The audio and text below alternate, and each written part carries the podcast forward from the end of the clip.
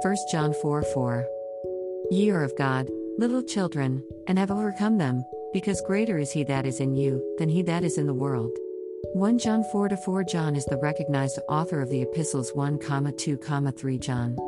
Most believe they were written to the Jewish Parthians who were proselytes, converts, from the regions of the Parthian Empire which was rivaling Rome.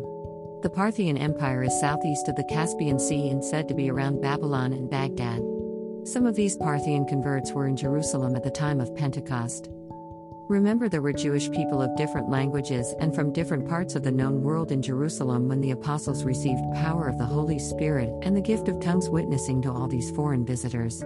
And how hear we every man in our own tongue, wherein we were born? Parthians, and Medes, and Elamites, and the dwellers in Mesopotamia, and in Judea, and Cappadocia, in Pontus, and Asia. Acts 2 8 9.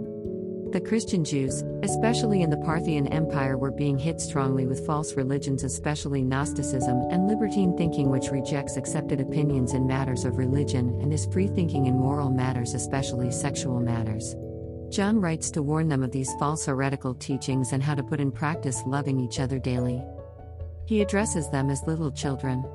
He uses this term in all his epistles, and one can sense his love and tenderness toward these believers.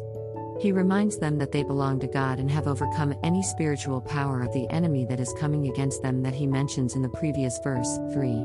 And every spirit that confesseth not that Jesus Christ is come in the flesh is not of God, and this is that spirit of Antichrist, whereof ye have heard that it should come, and even now already is it in the world. 1 John 4 3.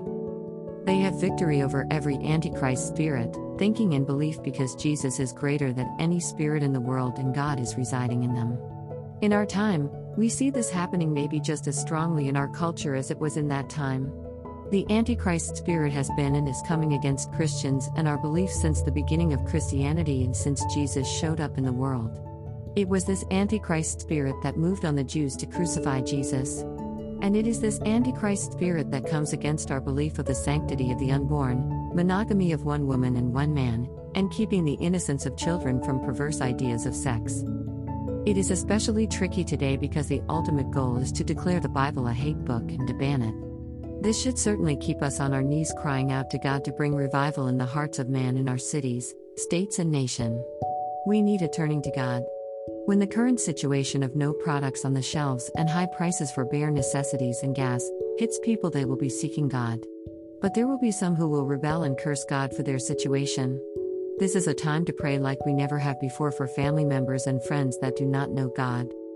John encourages these Parthian believers For whatsoever is born of God overcometh the world, and this is the victory that overcometh the world, even our faith.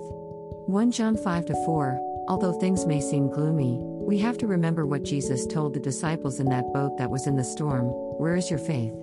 In Luke 8 25. We must believe that no matter what things look like, no matter how desperate the situation, and no matter how strongly we are attacked in the world, that our faith and prayer believing will make the impossible possible. If ye have faith as a grain of mustard seed, ye shall say unto this mountain, Remove hence to yonder place, and it shall remove, and nothing shall be impossible unto you. Luke 17 20. God is pleased when we have faith. It is not faith as us, our prayers or pleading. It is faith in God who loves and cares for his children. It is faith in God who provides our needs. It is faith that will cause us to overcome whatever comes.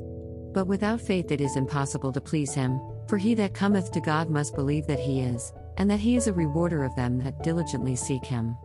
Hebrews 11:6